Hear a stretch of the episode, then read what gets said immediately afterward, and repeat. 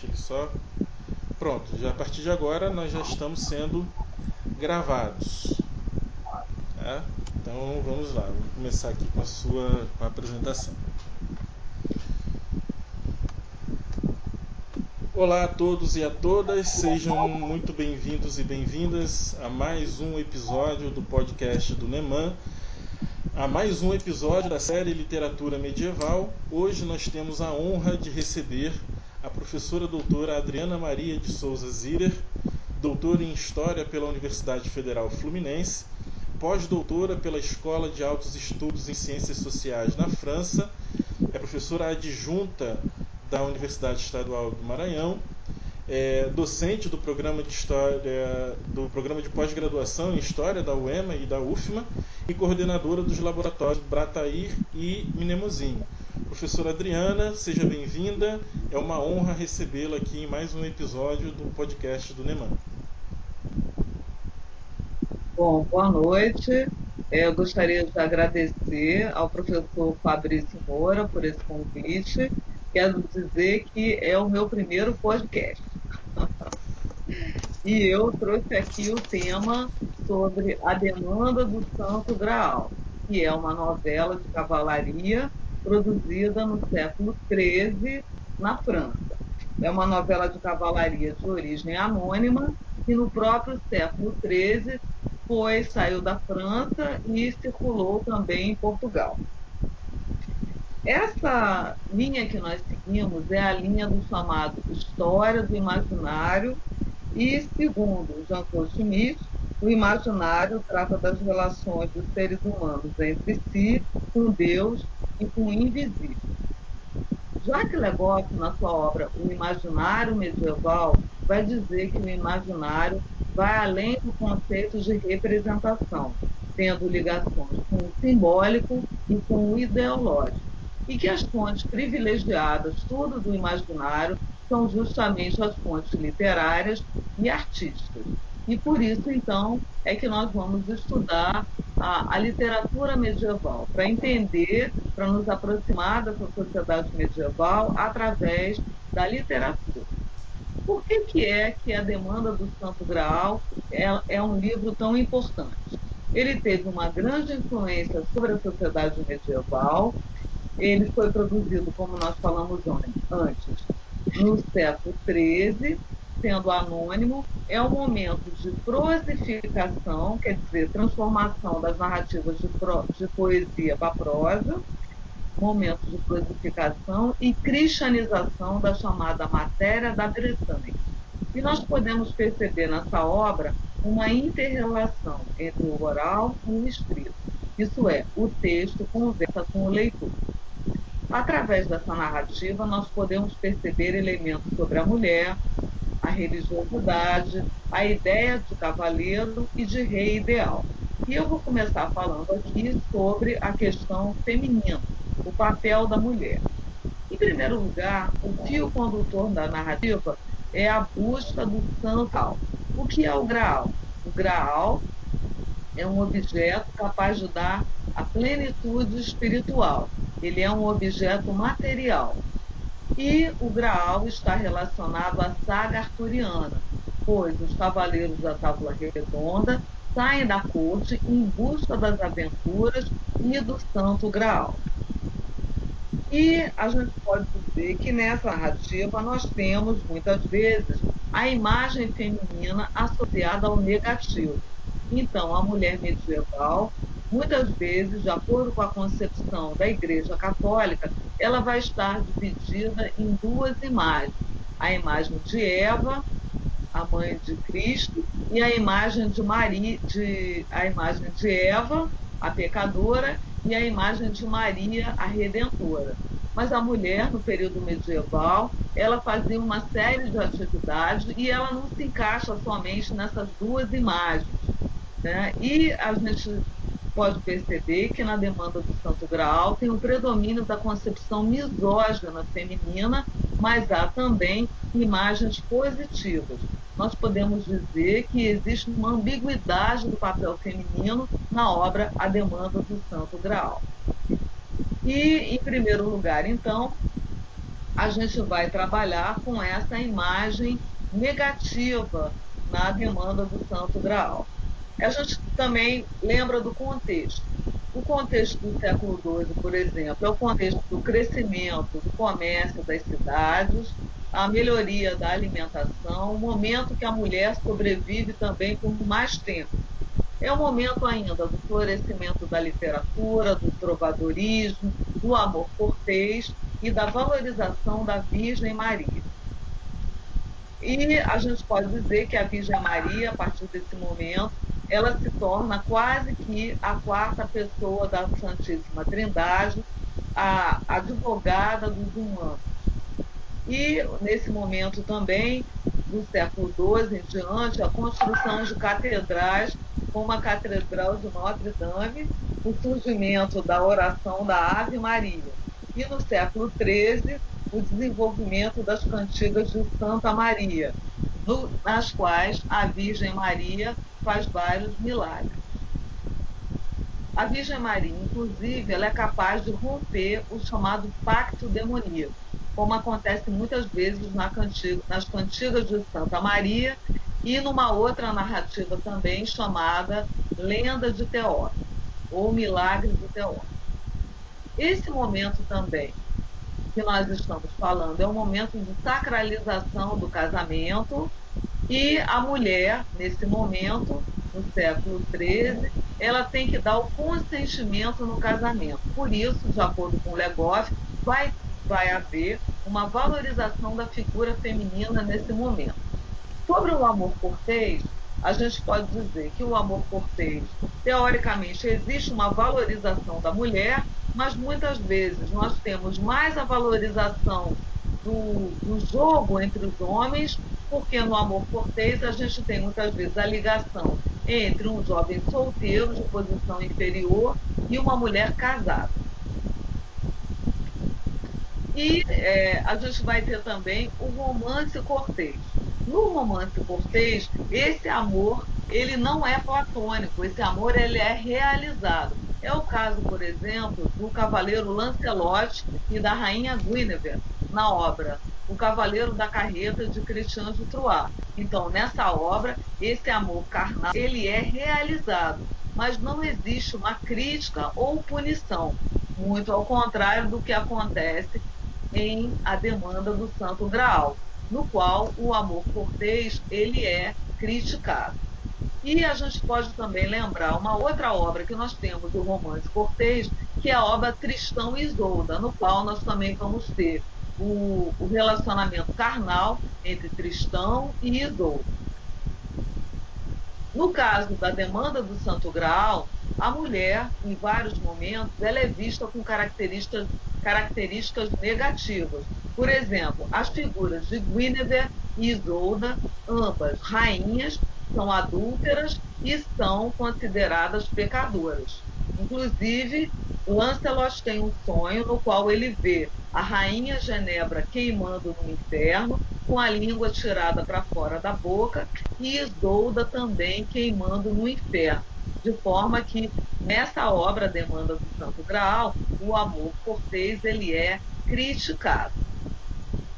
Então, é, mas ao mesmo tempo nós temos uma, uma relação ambígua com relação a Guinevere ou Genebra na obra Demanda do Santo Graal. Num determinado momento da obra é dito assim: Ai, boa senhora, e de boa aparência, e mais cortês e mais educada que outra mulher, em quem acharão depois os mais pobres conselho e piedade.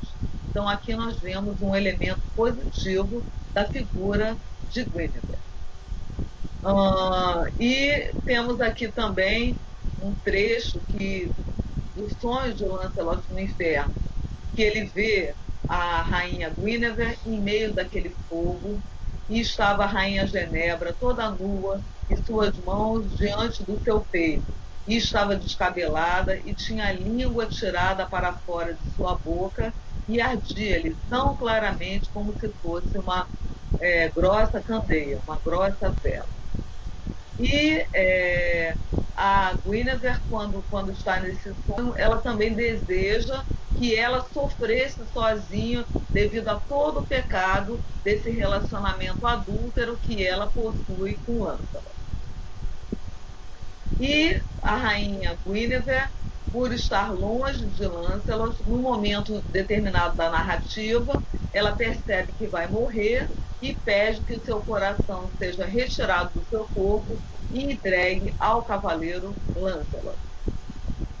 Uma outra personagem é a personagem Isolda, aparece na demanda do Santo Graal.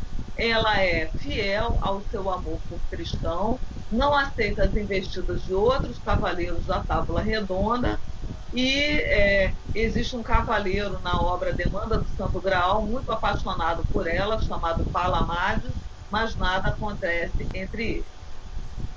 A figura de Morgana em A Demanda do Santo Graal. Morgana, ela é, nessa obra, em outras obras, a figura de Morgana está associada às fadas e na Demanda do Santo Graal aparece um momento em que ela leva Arthur ferido para Avalon, a Ilha das Maçãs, sede do outro mundo céu.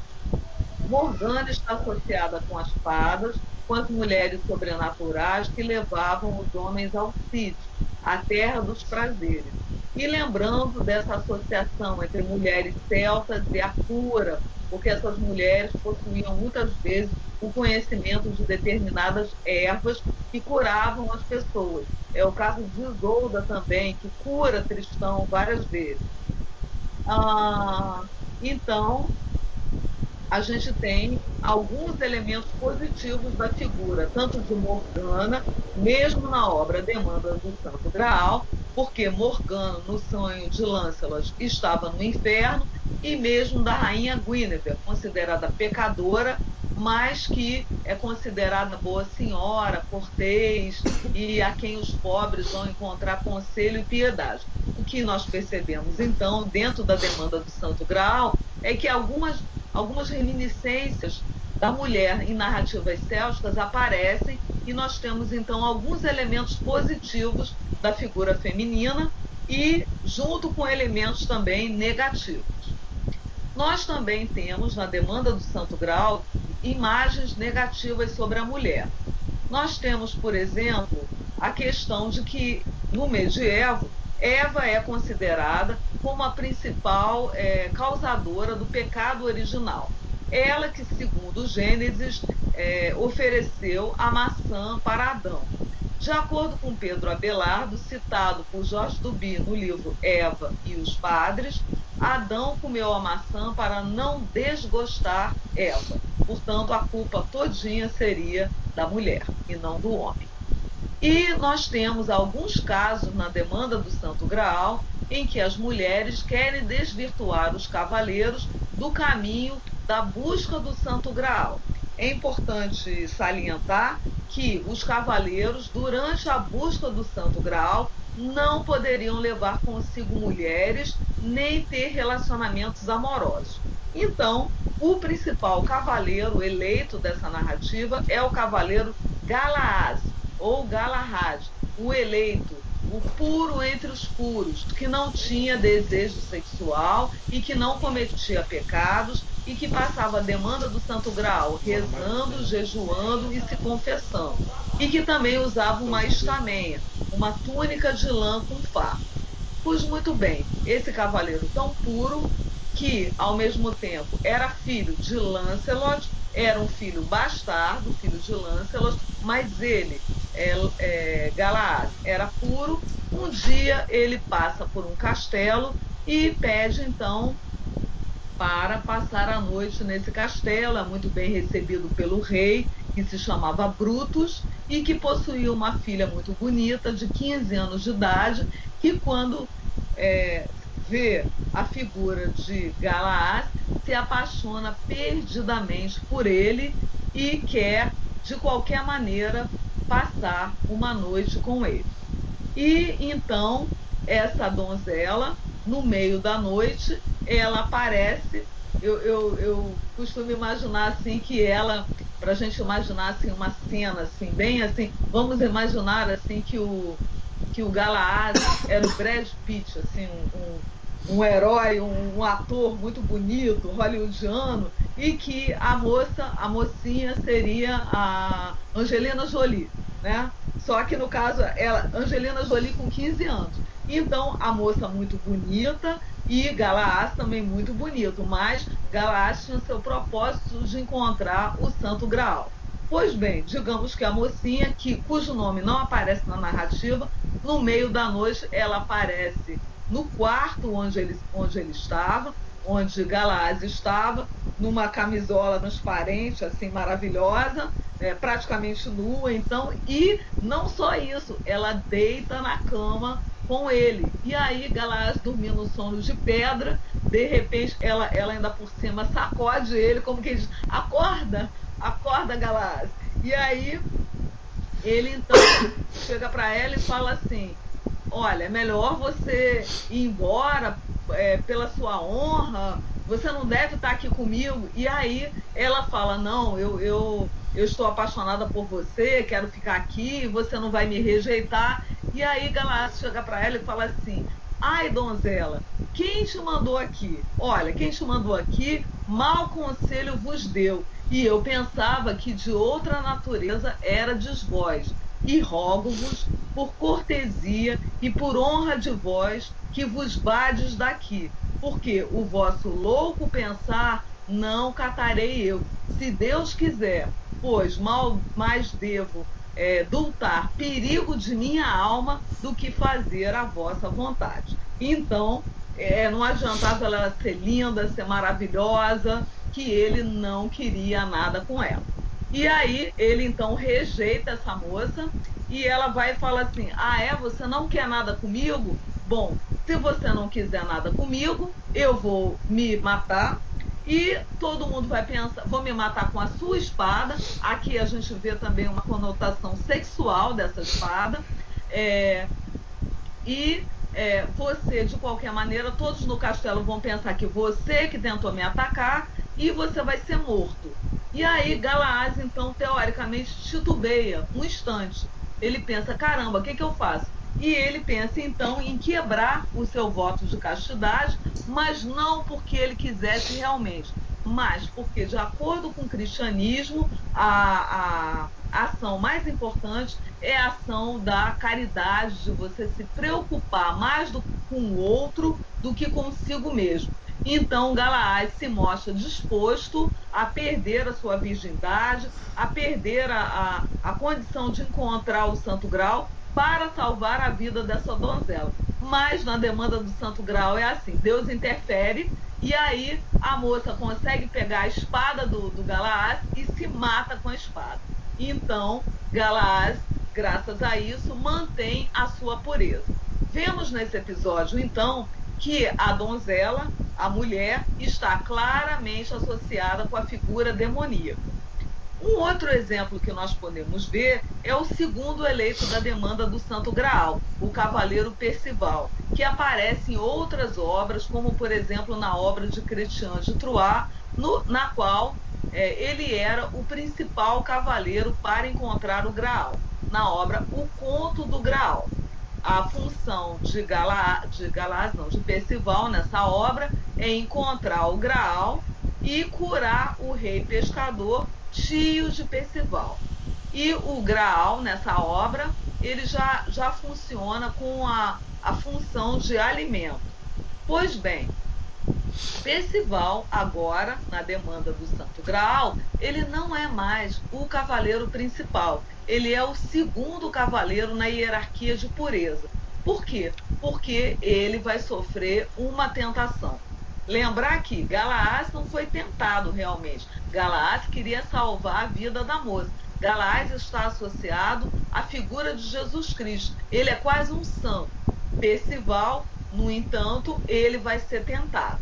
Então, a figura de Percival, um dia ele estava sozinho na demanda do Santo Graal, vai aparecer numa floresta uma moça muito bonita perto dele, dizendo que está perdida, se ele podia ajudar, e ele começa a olhar para aquela moça e achar aquela moça muito bonita, muito interessante. É interessante também que era uma donzela grega, né? E aí, quando, quando Percival estava quase pensando assim em ter alguma coisa com ela, apareceu uma voz do céu, Deus, uma manifestação divina, e essa voz fala assim: Ai, Percival, é, que mau conselho, que tristeza, não faz isso e tal. E aí é, Percival fica tão impressionado que desmaia e quando ele acorda, a donzela, linda, maravilhosa, começa a se transfigurar e aparecer na figura do demo, que aparecer em semelhança de donzela para o enganar e o meter em pecado mortal. Então vemos aqui um segundo exemplo da figura feminina apresentada de forma negativa. E um, um, outro exemplo é um cavaleiro chamado Eric, que havia prometido um dom a uma donzela. E o dom, nas narrativas arturianas, é normalmente alguém, alguma coisa que alguém pede. É, alguém chega e fala assim: Eu quero um dom, eu quero um presente. Aí você vai e fala assim: Ah, eu dou você tudo que você quiser. E aí a pessoa pede normalmente a mulher, a riqueza, as armas e tal. Então o dom nas narrativas arturianas sempre traz desgraça. E o cavaleiro Eric havia prometido um dom a uma determinada donzela. É bom dizer que essas donzelas todas não sabemos o nome delas. Com exceção das rainhas, não sabemos o nome da filha do rei Brutus, nem dessa donzela má, nem da irmã do Eric. Então, a moça vai, chega para ele e fala assim: Eric, eu peço a cabeça da donzela que senta perto de ti. E essa donzela que sentava perto dele era a sua irmã, que ele amava muito. Então, Eric fica numa posição muito complicada, porque dentro da, da, do ideal da ética cavaleiresca, um cavaleiro não podia ser perjuro, não podia mentir. E a partir do momento que ele deu a sua palavra, ele tinha que cumprir. Ao mesmo tempo, também, o assassinato de inocentes e o fraticídio é uma coisa completamente. É, é, e nesse caso aqui, a morte da irmã, né? É, é uma coisa completamente contra os ideais de cavalaria. Então, Eric fica numa, numa posição que ele não sabe o que fazer e ele acaba matando a sua própria irmã. Ele corta a cabeça da sua irmã e a donzela má sai levando aquela cabeça embora e depois também na demanda do Santo Grau é sempre assim, Deus pune a donzela má e manda um raio, alguma coisa assim, e essa donzela é morta. Ainda mais um exemplo de é, mulheres más também, mulheres negativas, mulheres associadas à figura de Eva na demanda, nós temos uma donzela que se apaixona pelo irmão. Então, nós temos na demanda do Santo Grau muitos casos relacionados a incesto. E aí, essa moça se apaixona por seu irmão, que também tinha o nome Galaás, só que ele não era o cavaleiro eleito, ele era um outro rapaz, e essa, essa moça, então, ela quer ter um romance com o irmão. E o irmão, muito bom cristão, bom filho, é, seguindo a ética cristã, bom cristão, caridoso e tal, ele rejeita a irmã. A irmã, então, fica muito desesperada. É, um, outro, um, um, outro dado interessante é que essa moça ela tem alguma coisa demoníaca já em si, porque ela sabia as artes da chamada necromancia, as artes mágicas. E aí essa donzela, então, ela vai para o meio da floresta, que é o lugar das tentações. É como a história do Chapeuzinho Vermelho. Aparece o lobo mal lá para desviar Chapeuzinho do caminho. Nós temos também a floresta nos romances medievais como aquele lugar das tentações. Então, essa donzela vai para a floresta pensando em talvez cometer o suicídio. Lá ela encontra a figura do demônio, disfarçado na, na disfarçado em, em, um belo rapaz e esse demônio então a, a, acaba é, sei lá é, ela acaba se enamorando dele acaba tendo relações sexuais com o, o demônio trans, é, travestido de belo rapaz e portanto essas relações sexuais que ela tem com o demônio é, configuram o pacto demoníaco. E aí essa moça então acaba ficando grávida de um ser demoníaco. E quando essa moça fica grávida, ela acusa o irmão de a, de a haver violentado. E aí o irmão, é, a punição do irmão é que ele então foi entregue para ser comido por cães famintos é, que estavam sem comer durante vários dias. Isso a gente viu também naquele filme Game of Thrones. Tem uma cena assim também. O rapaz que era mal colocava as pessoas para serem comidas por cachorros e no final ele mesmo vai ser comido por um cachorro. Por um cachorro. E aí o, esse, esse personagem, o irmão, ele fala: olha, eu vou provar que todas as acusações que você me faz são mentirosas, porque vai nascer um, uma, vai nascer uma besta do seu ventre e vai ficar provado que esse filho não é meu. E assim acontece. Vai, é, quando essa moça dá à luz, é, ela dá à luz a, a chamada besta ladradora, uma besta que tinha vários ladridos e que era filha do demônio e que matou, que mata durante a demanda do Santo Graal vários bons cavaleiros. Então temos aqui vários exemplos de figuras negativas na demanda do Santo Graal. Mas nós também temos é, exemplos positivos. Então nós temos uma donzela feia que aparece na corte arturiana, que vai prever que vai haver cavaleiros maus que vão matar outros cavaleiros bons, e essa previsão é verdadeira. E nós temos também o, o exemplo maior, que é a figura da irmã de Pêssibal, que é um dos cavaleiros eleitos. Então, a irmã de Pêssibal, que nós não sabemos o nome dela, ela é, tem um, um, uma participação muito positiva na demanda, porque é ela que conduz Percival e os outros cavaleiros eleitos, Galaás, o cavaleiro principal, e o cavaleiro Bor, são os três cavaleiros principais da demanda do Santo Graal. São eles e mais outros nove cavaleiros, fazendo uma analogia aos doze apóstolos de Cristo. São eles os cavaleiros puros da demanda do Santo Graal. Todos os outros cavaleiros eram pecadores, principalmente tinham o pecado da luxúria.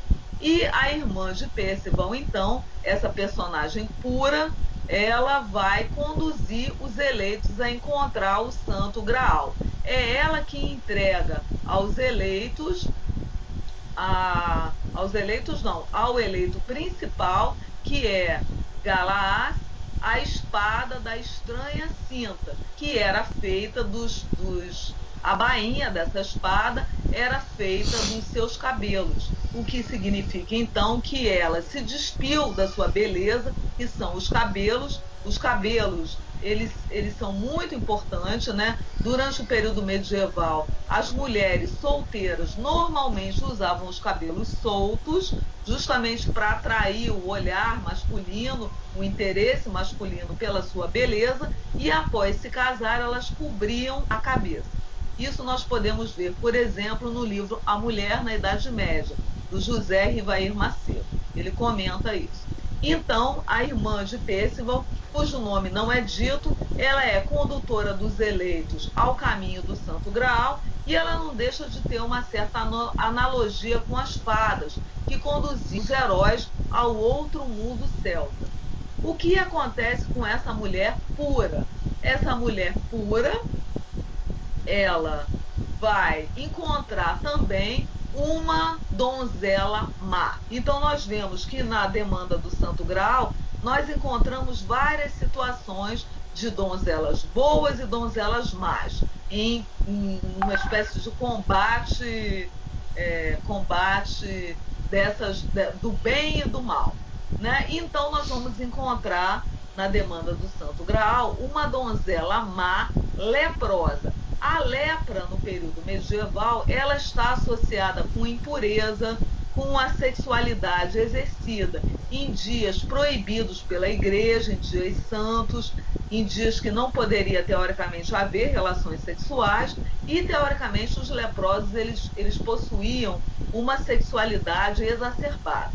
Então, o que acontece com a irmã de Pêssego? Ela também chega um dia num determinado castelo e, junto com os cavaleiros eleitos, E a donzela leprosa, dona do castelo, exigia que todas as mulheres que passassem por esse castelo entregassem uma, uma bacia cheia de sangue para que ela ficasse curada, porque se considerava que o leproso só podia ser curado por, pelo sangue puro. Então nós temos uma dicotomia entre a mulher pura, a donzela pura, associada à Virgem Maria, uma espécie de contraponto à figura de Galaás, que está associado a Cristo, e do outro lado nós temos a mulher Eva. O que, que acontece? Os cavaleiros eleitos não aceitam. E aí começam combates entre eles e os cavaleiros do castelo, nos no combates nos quais várias pessoas morrem. E aí, num determinado momento, a donzela vai falar assim: não, eu não quero mais que pessoas morram por minha causa. Eu aceito doar o meu sangue para a cura dessa, dessa jovem é, dona do castelo. E aí é, eles então tiram o sangue dela, enchem essa bacia e o sangue é entregue, mas ela morre. Então ela se sacrifica, a donzela boa, a donzela pura, se sacrifica para salvar a donzela má. E a mesma coisa acontece. Depois que a donzela boa morre, a donzela má fica curada, mas Deus manda um raio, alguma coisa, e o castelo todo é queimado, todos os seus habitantes morrem.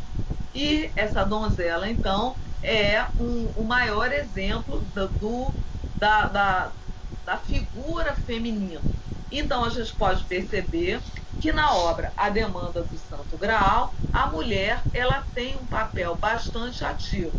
Nós temos a donzela feia, que faz previsões de coisas que acontecem, então esse é um lado positivo da mulher. Nós temos a irmã de Pêssego, que conduz os eleitos ao Santo Graal e que está associada à Virgem Maria. Ao mesmo tempo, também nós temos a, a figura das rainhas Genevra ou Guinevere e, é, e Morgana, que possuem teoricamente traços negativos, mas porém o povo tem pena dela e na sua morte, no caso de, de Guinevere, o povo fica com pena dela, com medo que ela morresse, porque é, quando o rei Arthur descobre o caso da rainha Guinevere com Lancelot, começa uma guerra e o povo fica com medo que a rainha Guinevere morra. E aí o povo vai e pensa, ai meu Deus, o que vai acontecer com, com aquela rainha boa, cortês, que se preocupa com o povo. Então nós temos uma figura, é, é pecadora, mas se preocupa com o povo, e quando ela morre, ela pede para que o seu coração seja entregue a Lancelot, o que mostra que ela tem bons sentimentos, um bom coração. E de outro lado, a gente tem todos é, os exemplos da figura feminina negativa que nós vimos e que é, estão associados a, a essa figura feminina ligada a Eva, de acordo com a concepção clerical de que a mulher é culpada pelo pecado original. Então a gente tem aí na narrativa tanto é, a figura feminina positiva, através da irmã de Percival, a figura feminina negativa, a mulher pecadora, a besta ladradora, a mulher que tenta seduzir o homem, desviá-lo do, do caminho do Santo Graal, e a gente tem também o lado bom da mulher associada à Virgem Maria. Enfim, a gente pode dizer que a demanda do Santo Graal ela apresenta, na verdade, várias visões sobre o feminino, não só boa e má, mas boa, má e ambígua. A gente pode dizer também que a demanda do Santo Graal ela está ligada com muitos outros elementos. A demanda do Santo Graal ela mostra também a questão do rei ideal. E nós temos essa questão do rei ideal, o rei Arthur. Então, o rei Arthur, é, na demanda do Santo Graal, ele é um rei bom, um rei justo, um rei de um reino próspero, Camelot, que seu reino é próspero devido ao santo Graal, capaz de dar é, plenitude material e espiritual aos habitantes do reino, mas ao mesmo tempo o rei Arthur ele é um rei pecador porque ele possui um filho ilegítimo que se chama Arthur o Pequeno. Mas a narrativa diz que, embora ele seja pecador, o rei Arthur é o melhor rei do mundo. Eu vou dar uma pausa para beber água.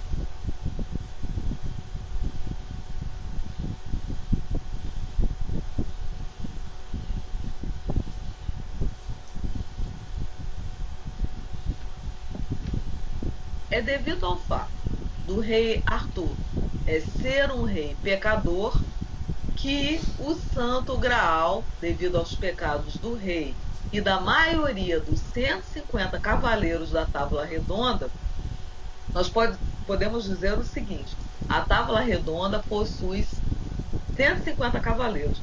Desses 150, somente 12 são considerados cavaleiros puros e que merecem ver o Santo Graal mais uma vez, merecem encontrar o Santo Graal e estar na presença do Santo Graal depois que o Santo Graal sai do reino arturiano. Portanto, os outros 138 cavaleiros da Tábua Redonda são pecadores, certo? E o rei Arthur, ele é um rei pecador, porém o melhor rei do mundo. Então são as várias ambiguidades da narrativa. O rei Arthur, como inspiração de outras narrativas anteriores, ele tem na demanda do Santo Graal o seu papel guerreiro reforçado. Então, num determinado momento da narrativa, várias pessoas, vários cavaleiros tentam cercar o rei Arthur. E aí, o rei Arthur, então, ele viu que numa determinada batalha, a maioria dos seus cavaleiros estava é, morrendo, sendo ferida, e ele imediatamente ele entra na batalha e aí ele, quando ele viu seus homens em tal sofrimento, suspirou pelos da mesa redonda e feriu o cavalo das esporas e foi com grande raiva, grande sanha e grande desejo de, de vingar os seus homens, que ele, vi, que ele via diante de si serem mortos. E aí ele é, matou esse, vários cavaleiros e vieram mais de 20 contra eles. Mas o rei Arthur meteu mão à sua espada, Excalibur, que era muito boa e bem cortadora, e ele era muito corajoso e defendia-se tão bem e tão corajosamente que bem diziam quantos o viam que aquele era o rei Arthur, e seus inimigos também o louvavam e prezavam muito, tanto que o viam bem, o viam bem defender-se. Então, o rei Arthur, ele é um exemplo de rei guerreiro na obra A Demanda do Santo Graal. Não são só os cavaleiros que são importantes, o rei Arthur também é. E é, o rei Arthur, com certeza, está ligado à questão dos cavaleiros da Távola Redonda, da cortesia, do cavaleiro cortês, que, como nós vimos, está associado àquele cavaleiro que sabe se comportar bem, que conquista as damas, como é o caso, por exemplo, de Lancelot, que até a obra Demanda do Santo Graal, em outras narrativas, ele era considerado o melhor cavaleiro do mundo mas na demanda do Santo Graal, ele é, Lancelot, um pecador. E por causa disso, então, o melhor cavaleiro do mundo não vai mais ser ele, será seu filho Galaaz, que é virgem, puro e sem pecados, conforme nós vimos. E existe uma previsão na demanda do Santo Graal que vai haver três cavaleiros perfeitos três cavaleiros perfeitos, digamos assim. Um deles é mais perfeito, que é Galaás, e ele é mais perfeito porque ele não tem nenhum pecado. E esses três cavaleiros eles vão encontrar o Santo Graal e desses três, dois vão morrer e somente um cavaleiro vai voltar, que é o cavaleiro Bors. Bors, ele é um cavaleiro que uma vez na vida foi enfeitiçado por uma mulher, teve relação sexual e dessa relação sexual nasceu um filho. Então, dos três cavaleiros, Galaaz, é, Percival e Bors, Galaaz é perfeito porque não tem desejo sexual.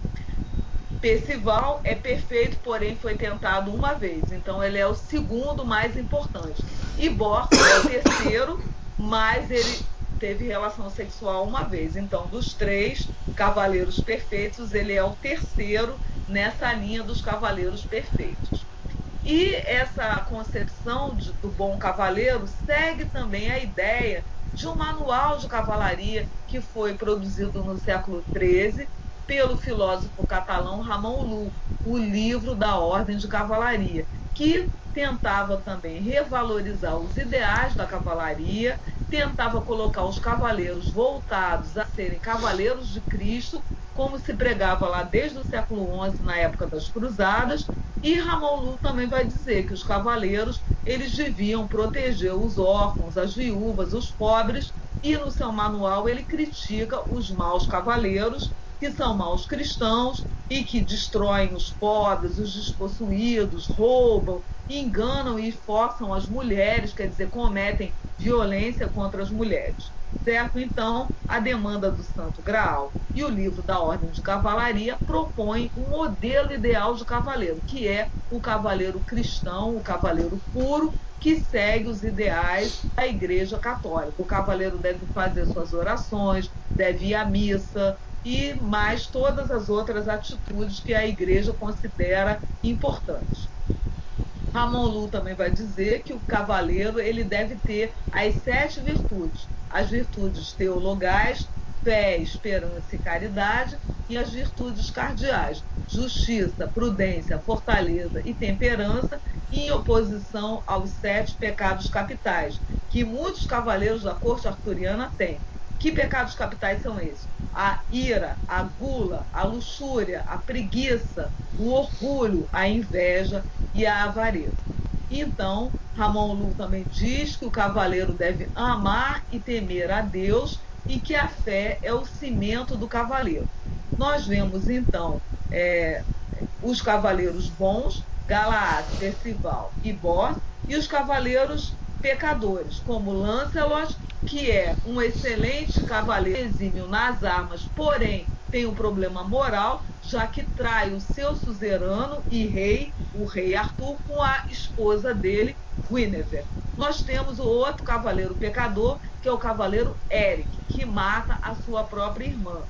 E nós temos também o cavaleiro Galvão, que mata vários cavaleiros durante a demanda do Santo Graal, que é uma coisa é, que é um grande pecado, matar os seus companheiros da tábua redonda e mata sem motivo, sem razão, justamente porque ele é o cavaleiro pecador. E nessa obra, Galvão é chamado de o cavaleiro do diabo, certo? Então, é, nós temos os cavaleiros bons e os cavaleiros pecadores. E nós temos também é, dentre o exemplo dos cavaleiros pecadores, nós temos, por exemplo, a figura de Galvão, que é o cavaleiro que mata outros companheiros. Nós temos também um, um, uma coisa muito interessante: nós temos nessa obra um cavaleiro pagão, como é chamado, Palamades, o bom cavaleiro pagão, aquele que era muito apaixonado por Isolda e que não consegue ter nada com ela. O que, que acontece? É, ele, ele numa determina, num determinado momento, luta contra Palamades e ele vence a luta, porque pela sua pureza, Galaás vencia todas as lutas. E Galaás dá uma chance para Palamades. Ou você se converte ao cristianismo agora e abandona a religião islâmica, ou então você vai ser morto por mim. Nesse momento, então, Palamades é, adere ao cristianismo e nesse mesmo momento acontece logo um milagre, uma maravilha. Ele, de todas as suas chagas, de, todas as, de todos os seus ferimentos, ele fica curado, certo? Então, e depois disso, Palamades vai conseguir um outro milagre também, ao aderir ao cristianismo, ao se converter ao cristianismo. Ele vai justamente conseguir matar aquela besta lá, aquela filha de uma donzela pecadora, com o diabo. Então ele vai conseguir matar, após se tornar cristão, Palamades vai conseguir matar a besta ladradora. Ele se meteu num lago, ele vai atingir com uma lança essa besta, ela vai dar um grande berro espantoso. Aqui, o berro associado ao som estridente, associado ao demônio, a coisa negativa. O lago começou a esquentar e a ferver, e de modo que o lago nunca mais parou de ferver e a besta ladradora morreu, certo? Então, Palamades, após se converter ao cristianismo, mata esse animal demoníaco, a besta ladradora. Mas Palamades, por sua vez, vai ser morto pelo cavaleiro mau, Galvão, o que mostra que Galvão era um cavaleiro é, mau, um cavaleiro com muitos pecados. Um outro exemplo também que nós temos na demanda do Santo Graal é um cavaleiro que, num determinado momento, ele fica com raiva do irmão, porque, num determinado momento, ele estava, ele estava tentando ajudar uma donzela que estava em apuros. E esse cavaleiro, então, esse cavaleiro, então, ele pede que o irmão venha ajudá-lo. E ele pede que o irmão venha ajudá-lo, mas o irmão ele, ele está entre duas situações difíceis, que ele não sabe se ele ajuda o seu irmão ou se ele ajuda a donzela. Então, e dentre os ideais da cavalaria, é, o cavaleiro ele tem que primeiro é, ajudar os mais fracos. Então, o cavaleiro ele reza para o seu irmão, reza para Deus ajudar o seu irmão e ele vai salvar a donzela. Muito bem, graças à sua oração, o seu irmão é salvo. Porém, o irmão fica com ódio dele e depois quer lutar contra ele e matá-lo. E o que, que acontece? O, o que, que acontece? O cavaleiro, então, ele não quer lutar contra o seu irmão, é uma coisa proibida os irmãos lutarem entre si. E é, mas esse cavaleiro ele fica com tanta raiva, mas tanta raiva do seu irmão, o cavaleiro mau, quer dizer, ele aqui foi levado pelo pecado da ira, que ele então, primeiro, ele mata um religioso. Matar um religioso é um pecado gravíssimo dentro da ideologia cristã. E ele mata também o outro cavaleiro que tenta impedir essa luta. Então, é, o seu irmão, que é um dos cavaleiros eleitos, fica com muita. acaba ficando com raiva também e resolve lutar contra o seu irmão pecador. E aí Deus não deixa que a luta continue e manda fogo separando os dois irmãos. Então a gente pode perceber que na demanda do Santo Graal há cavaleiros bons nas armas, mas que são pecadores, que é o caso, por exemplo, de Lancelote, o caso de Eric, que mata sua irmã, e nós temos cavaleiros também maus, como é o caso do cavaleiro, se não me engano, o cavaleiro Iven, eu acho que é acho que é o Iven que fica com raiva do irmão. Nós temos também Galvão, que mata vários companheiros da Tábula Redonda. Temos a figura do Morderes, ou Mordres, aquele que é filho de, do rei Arthur com uma irmã sua, mas na demanda do Santo Grau diz que ele é o seu sobrinho. Então, quando Arthur sai para lutar contra os romanos, contra o Império Romano, o seu filho ou o seu sobrinho, Mordred, ele tenta usurpar o trono. E aí o rei Arthur volta, tá, volta e luta contra esse cavaleiro mau, e aí ele é ferido, o rei Arthur mata o seu sobrinho, filho, sobrinho filho, Mordred, e por sua vez ele é ferido mortalmente e elevado para a ilha de Avalon para curar os seus ferimentos. E é nesse momento, então, que Morgana vai exercer uma atitude positiva, porque Morgana e outras fadas vão levar Arthur para se curar na ilha de Avalon. Então, a gente tem também essa figura do rei, essa figura dessa ilha da abundância associada ao outro mundo céltico. Outro elemento muito importante que nós podemos pensar e que está ligado ao estado do Maranhão, muito importante para nós, é a figura do rei Dom Sebastião. Então, Dom Sebastião, ele vai procurar seguir justamente os ideais positivos do cavaleiro Galaás. Ele vai tentar copiar esse modelo. É bom dizer que Dom Sebastião nasceu numa família em que ele era o único herdeiro, no qual todas as figuras do sexo masculino haviam morrido e que o seu próprio pai havia morrido também.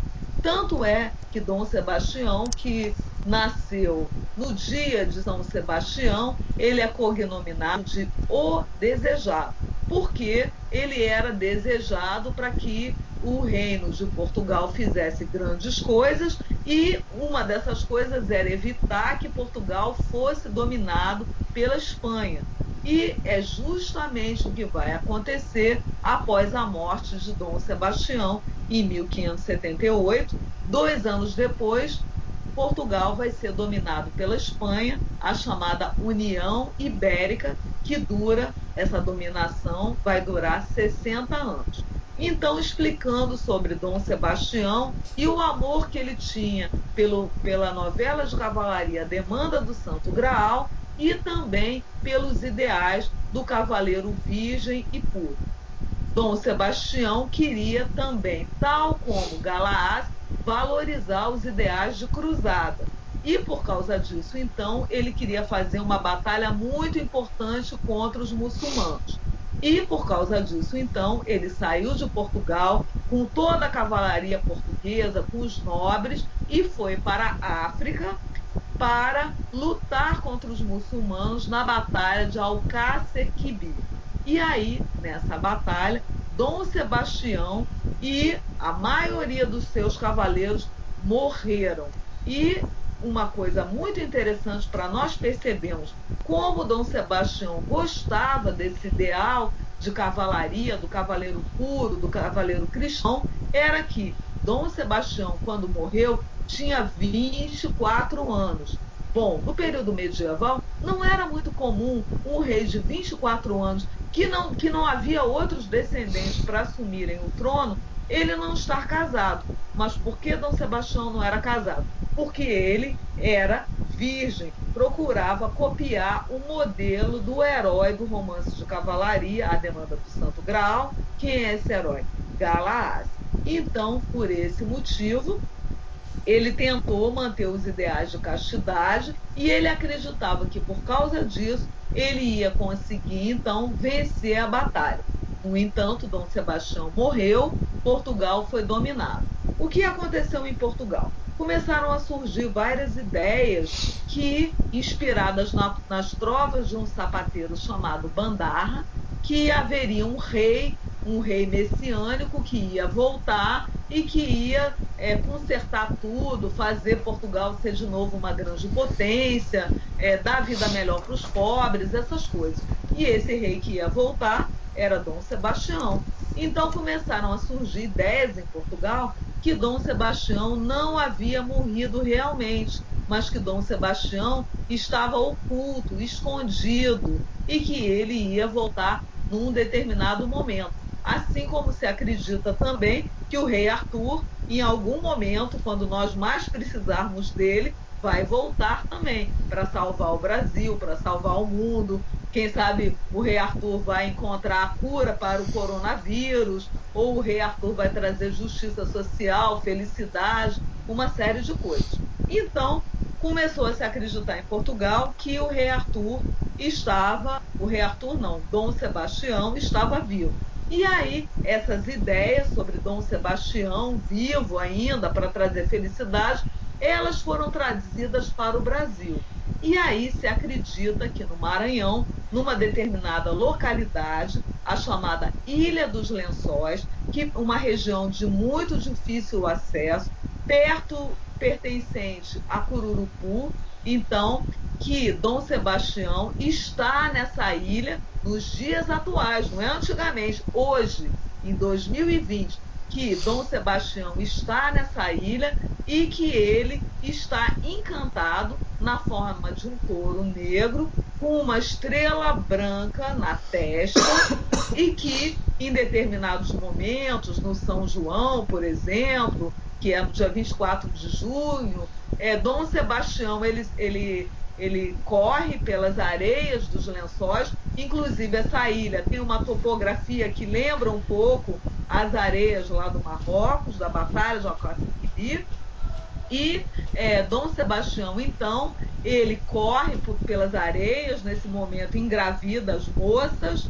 o, o que aproxima um pouco a lenda da questão do boto, da lenda do boto, e é, Dom Sebastião, então, um dia ele vai desencantar. E aí, um dia, alguém com, com muita coragem vai atingir essa estrela e Dom Sebastião então vai deixar de ser touro e vai voltar a ser o rei de novo e nesse momento então vai ascender a corte de Queluz e aí os pobres vão ficar ricos e é, nesse mesmo momento também se acredita que a, a ilha de São Luís capital do estado do Maranhão vai afundar então você vai ter a ascensão do reino de Queluz mas São Luís afunda nesse momento. E o mais importante é dizer que os pobres vão ficar ricos. Inclusive, existe uma lenda que, quando alguém vai na Ilha dos Lençóis, ninguém pode levar objetos, ninguém pode levar conchas, porque isso seriam as riquezas, e aí é, essas riquezas, é, você estaria tirando as riquezas de Dom Sebastião da ilha. Um outro elemento importante também sobre, sobre esse mito de Dom Sebastião é que ah, se acredita que Dom Sebastião, que era virgem na vida real e que não teve filhos, que Dom Sebastião possui vários filhos, como a princesa Ina, Sebastiãozinho e vários outros filhos, e esses filhos de Dom Sebastião, eles são incorporados nos terreiros, é, nos terreiros de, nos terreiros africanos, né, de religiões africanas, é, Dom Sebastião aparece como entidade também nesses terreiros. E é, um, um, outro elemento interessante ainda sobre o mito, e que conversa, então, esse mito de Dom Sebastião conversa presente, passado, e conversa com a relação de que um mito lá da Idade Medieval moderna, ele é reelaborado e ele sobrevive até os dias atuais na chamada longa duração. E um elemento muito interessante sobre a Ilha dos Lençóis é que a maioria dessa população é uma população de origem albina, são pescadores, vivem da pesca e a Ilha dos Lençóis não possui energia elétrica. Então é uma região muito pobre, é uma região que se consegue energia elétrica através de geradores, nem energia elétrica não tem.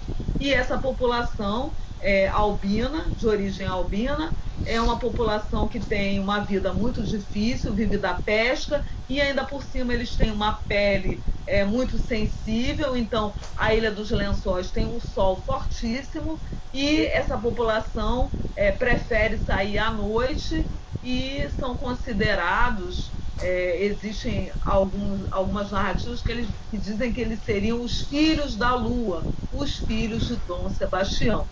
Então, a gente tem uma dicotomia entre uma população muito pobre e, ao mesmo tempo, a crença na riqueza que Dom Sebastião vai trazer.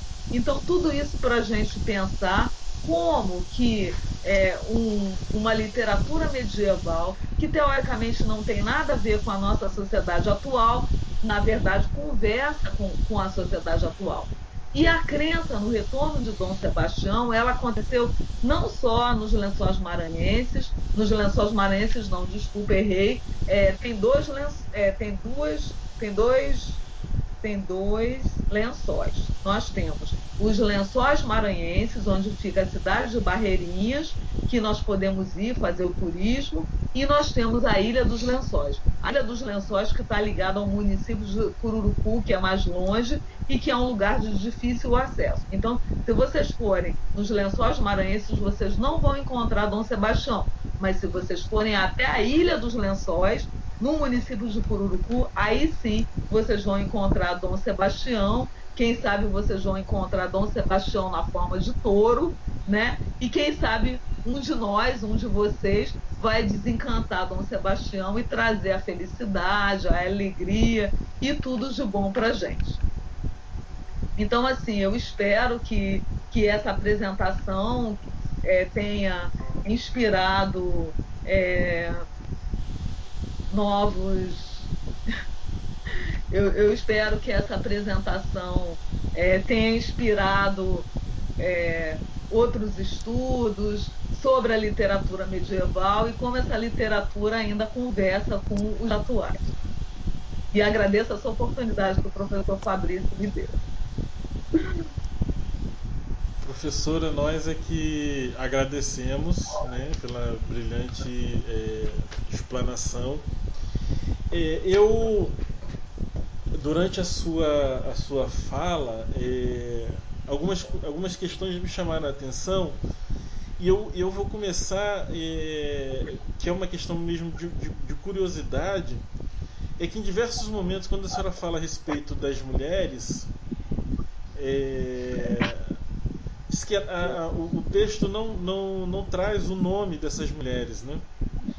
É, existe alguma, alguma explicação para isso, para o nome delas não aparecer, porque não era importante, ou porque elas não eram mulheres dignas de terem os nomes mencionados, ou algo nesse sentido? Enfim, existe alguma explicação sobre isso, sobre o fato do, dos nomes não serem citados? Ótima pergunta, professor Fabrício, agradeço. Eu quero dizer assim que no medievo, e aí aconselho a todos a lerem aquele livrinho básico do professor José Ibair Macedo, que agora está trabalhando com história da África, A Mulher na Média, editora Contexto. Ele lá explica que muitas vezes as mulheres não eram nomeadas né, no, no medievo. Então, as mulheres, muitas vezes, na documentação, elas vão aparecer sempre como filhas de alguém ou como mulheres de alguém. Então, muitas vezes, o nome das mulheres não aparece. Mas nós temos na demanda do Santo Graal algumas mulheres ilustres. Quem são? As rainhas. Nós temos a rainha Guinevere, nós temos a rainha Isolda e nós temos Morgana, a irmã do rei Arthur. Todas essas três mulheres têm os seus nomes mencionados. Né? E é, a gente, então, a gente, esse nome da mulher não aparece por esse motivo. Mas nós sabemos, e, e gosto de deixar isso bem claro, tem também uma outra obra muito importante, é, Michel Perrault, e História das Mulheres no Ocidente, volume 2. Ali também uma obra excelente para falar da mulher no período medieval e também é, a trilogia do Georges Duby, Damas, Damas no século XII, também uma outra obra muito importante para a gente ver como que aparecia a figura feminina é, no período medieval. Também quero dizer sobre ainda isso que nós temos muitas mulheres importantes nesse período. Nós temos, por exemplo, o caso de Christine de Pizan, que foi uma mulher do século XV, que vivia do ofício de ser escritora, sustentava sua família ao ser viúva, escrevia e produzia livros. Então, a mulher, ela não vai, no período medieval, ficar somente dentro de casa, né, é, costurando, como nós vemos nas imagens. Nós vamos ver mulheres que muitas vezes elas organizam os seus negócios, porque muitas vezes os maridos viajavam, iam participar das cruzadas ou faziam outras atividades guerreiras, ou então se deslocavam para comprar mercadorias, no caso dos burgueses, e as mulheres elas tinham um papel muito ativo na sociedade. E que as mulheres camponesas, as mulheres pobres, essas trabalham durante toda a história, da antiguidade à contemporaneidade, a mulher pobre sempre vai trabalhar. Então, longe dessa visão que a mulher ela só fica em casa, que ela não faz nada, que ela fica presa e é, oprimida pelo homem, nós vivíamos numa sociedade patriarcal desde a antiguidade até a, a até a contemporaneidade. Certo. É, uma, outra, uma, uma, outra questão que eu também é, achei interessante, é, e eu gostaria que a senhora comentasse um pouco também, é a relação é, entre a, a beleza, o, o corpo belo, é, e algo diabólico, e por outro lado, né, a donzela feia é aquela que é cheia de virtudes, é, não sei se eu posso chamar né, de virtudes cristãs e tal. E isso me lembrou uma, uma geografia que se tornou, de certa forma, é, é, popular na Península Ibérica por volta do século XIII, que é a geografia de Santa Maria Egípcia que era uma mulher muito bela, é, e enquanto bela ela era prostituta e ela usava da beleza né, para conquistar os homens, né, para arrebanhar é, seus clientes. Tal. E ela tem uma transformação é, do seu comportamento que passa pela transformação do seu corpo. É, então, quando ela, ela tem uma visão com Nossa Senhora, né, com a Virgem, e ela resolve mudar de vida, essa mudança de vida passa por um processo de transformação, que ela vai para o deserto, e esse processo de transformação é o processo de transformação do próprio corpo, né? que deixa de ser um corpo belo e se torna um corpo bestial, segundo a narrativa. É, eu queria que a senhora comentasse um pouco mais sobre essa questão de, dessa associação né, do, do, do corpo belo como algo diabólico é, e aí a virtude estar associada a um corpo não tão belo assim, né? Um corpo feio, né? A feia ou a, a, a, ao corpo é, bestial, né? Como no caso que eu citei da geografia de, de Santa Maria a egípcia. Eu queria que a senhora comentasse um pouco mais sobre essa, essa relação. Tá ótimo, professor Fabrício. Olha, é, realmente existe essa questão da beleza é, muitas vezes nas fontes medievais, essa beleza ser negativa e diabólica. Mas a beleza também pode ser, pode ser porque a gente pode pensar nos vários quadros, e eu queria dizer que eu escrevi um artigo na, na revista Mitos, justamente sobre a demanda do Santo Graal, e eu uso ali uma imagem que aparece a imagem de Eva, e a, a gente tem a maçã na árvore, né? E a, aparece a serpente com o rostinho de Eva, né? Então, a beleza de Eva, e é uma coisa interessante porque a Eva possibilita que os, que os artistas, desde o período medieval, representem a beleza feminina. Eles têm que representar Eva, e Eva é muito bonita. Ela tem aquele corpo sinuoso, ela tem os cabelos compridos, então Eva é bonita, por isso é que Adão é tentado de acordo com, com essas fontes. Então, você tem realmente esse lado negativo da beleza. Né? E teoricamente, e isso que você, que você mencionou, acontece mesmo na demanda do Santo Graal, quer dizer, a donzela feia que faz previsões boas e verdadeiras de, de eventos que aconteceriam mais tarde, cavaleiros que seriam mortos, ela, ela é feia. E nós temos também um outro, um outro elemento que também corrobora o que você está falando, é a irmã de Pérsico, cujo nome nós também não sabemos, mas que ela vai cortar os seus cabelos. E é dito na narrativa que o cabelo era a coisa que ela em si mais amava, era o seu cabelo. E até hoje, para as mulheres, o cabelo é muito importante. As mulheres prezam muito o cabelo. Então, o cabelo é importante. Por exemplo, as mulheres que ficam doentes e que precisam fazer quimioterapia e perdem o cabelo, é um problema para nós mulheres, porque o cabelo é uma coisa bonita para nós e nós não conseguimos imaginar a nossa imagem sem o cabelo. Então, a, a irmã de Pérsico, ela também vai perder o atributo da beleza ao é, cortar o seu cabelo e fazer a bainha da espada da estranha cinta que ela entrega para o cavaleiro eleito Galaad. mas eu quero dizer também que nós temos a beleza como um traço positivo também. Porque Galaás, conforme eu mencionei, ele era muito bonito. Eu até comparei o Galaás com a figura do Brad Pitt. E aí eu vou fazer até uma brincadeira agora, lembrando o nosso amigo, seu e meu, professor Álvaro Bragança Júnior, uma vez eu estava num, num, num simpósio de celtas e germanos e eu estava apresentando, contando essa história, o professor Álvaro estava assistindo e eu falei, professor Álvaro, o senhor não, o senhor não é o cavaleiro bonito e tal, mas é tudo brincadeira. Claro que é, claro que nós todos somos muito belos, os, todos os professores somos muito belos.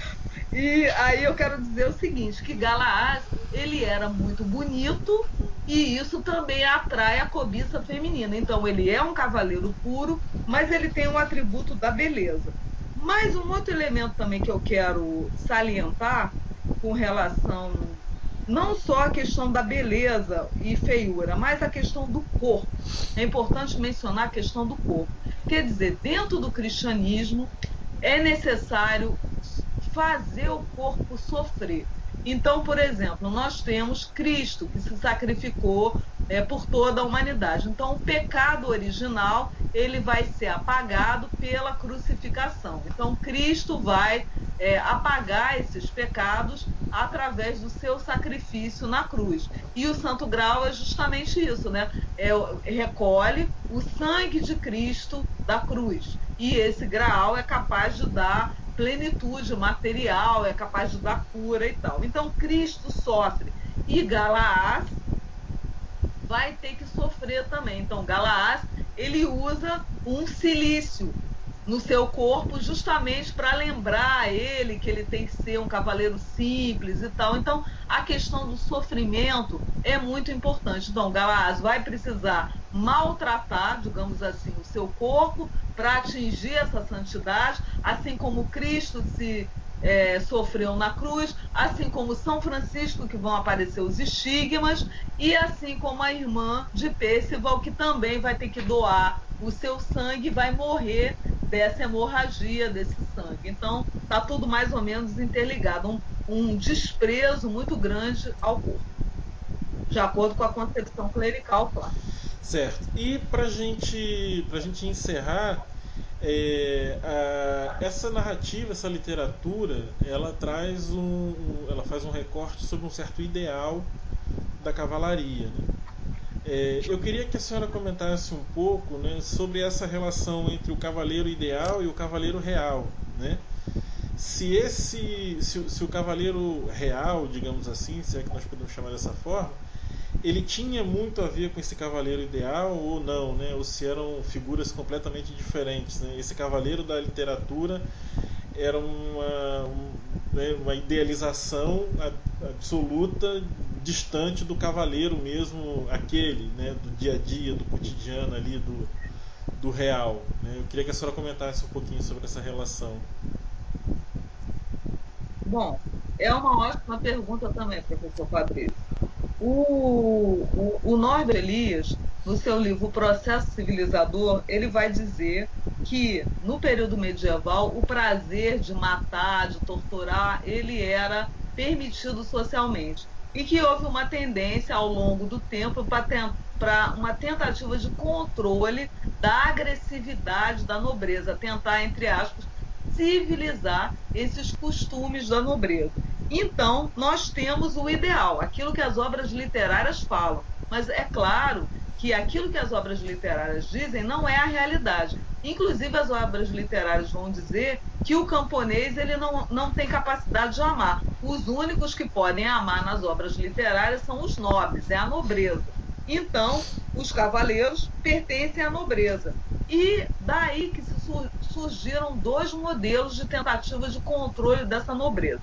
O primeiro modelo é o modelo do cavaleiro cortês. É aquele modelo do Chrétien de Troyes, que o cavaleiro, teoricamente, ele é muito valente, muito corajoso, educado com as damas. Esse é o modelo que aparece nas obras do Chrétien de Troyes. É um modelo muito longe da realidade. Ramon Lu, quando compôs o livro da Ordem de Cavalaria no século XIII, ele, ele critica justamente os cavaleiros porque ele fala: olha, se ser cavaleiro é forçar as fêmeas, violentá-las, se é destruir os camponeses, quer dizer, porque quando é, um, um, nobre secundogente não tinha, ele ia lá tentar atacar as terras de outro nobre e ele aproveitava as pessoas pobres e decepava as mãos dos camponeses, queimava os campos. Então, ele fazia, esses nobres, esses cavaleiros, eles faziam uma série de atrocidades. Daí que vem todo aquele ideal das cruzadas para tirar aqueles cavaleiros tanto do Ocidente quanto também aqueles cavaleiros que ficassem no Ocidente lutassem contra os hereges ou contra os muçulmanos na chamada Reconquista. Então, é como você está falando, nós temos um cavaleiro idealizado nas obras literárias. E aí, no século XIII, que é o momento que a cavalaria, digamos assim, depois da perda das cruzadas, você vai criar esse ideal, tanto Ramon Lu quanto a demanda do Santo Graal, do cavaleiro cristão. Quer dizer, você revalorizar os ideais do bom cavaleiro, aquele que luta pela fé cristã, aquele que, que é virtuoso, que não é luxurioso. Daí que Galaad é esse modelo. Mas, embora esse cavaleiro real estivesse distante, eu citei Dom Sebastião, que é uma figura histórica, que é um rei e que tentou seguir esse modelo. Então você tem, apesar de ser um modelo muito difícil de ser adotado na prática, você teve algumas pessoas e alguns personagens históricos importantes que tentaram copiar esse modelo. Muito bem. Professora é, doutora Adriana Maria de Souza Ziller, muito obrigado pela sua participação aqui no nosso podcast, na nossa série sobre literatura medieval. Eu tenho certeza que os nossos ouvintes aí agora já vão procurar esses, esses textos para fazer as leituras, iniciar suas pesquisas. Muito obrigado. E foi uma contribuição de fato inestimável, professora. Muito obrigado. Professor Fabrício, eu agradeço. Eu queria dizer que eu já tive a oportunidade de, de ministrar cursos no evento, no, no evento Professor Fabrício sobre essa questão da literatura arturiana e também sobre Dom Sebastião. Já publiquei na revista, revista Mitos. Consultem a revista Mitos, uma excelente publicação do professor Fabrício. E eu também tenho alguns textos publicados e mesmo livros com relação a essa questão da demanda do Santo Graal. Esses textos se encontram todos eles disponíveis lá no site da academia. Muito obrigado, professor, e obrigado a todos que estiveram até o presente momento nos ouvindo.